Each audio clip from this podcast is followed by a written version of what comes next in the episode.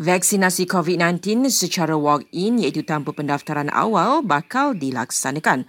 Namun jelas Menteri Penyelaras Program Imunisasi COVID-19 Kebangsaan PIK keutamaan diberikan kepada individu yang telah berdaftar tetapi belum diberi janji temu. Apabila kita dah sampai dan memberi suntikan kepada 13 ataupun hampir 14 juta yang sudah uh, berdaftar, Uh, saya uh, meramalkan bahawa kita akan buat walk-in saja selepas itu. Kita tak boleh buat walk-in buat masa ni sebab masih lagi ada yang daftar yang belum dapat janji temu.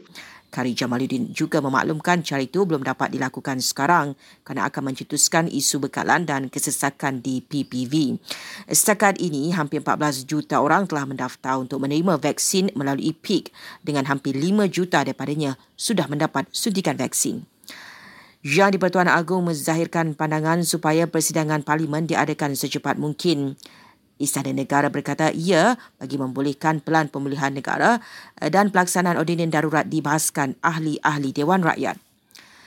Mesej viral bertajuk Jatuhan Kuasa Khas Bebas Darurat 2021 Syur Darurat Kesihatan disambung adalah palsu. Sehubungan dengan itu, MKN meminta orang ramai tidak menyebarkannya kerana ia merupakan satu kesalahan dan sektor pertanian dan rantaiannya di Cameron Highlands dibenarkan beroperasi walaupun kawasan itu kini di bawah PKPD. Menurut Kementerian Pertanian dan Industri Makanan, keputusan itu dibuat bagi menjamin bekalan sayuran di negara ini tidak terganggu.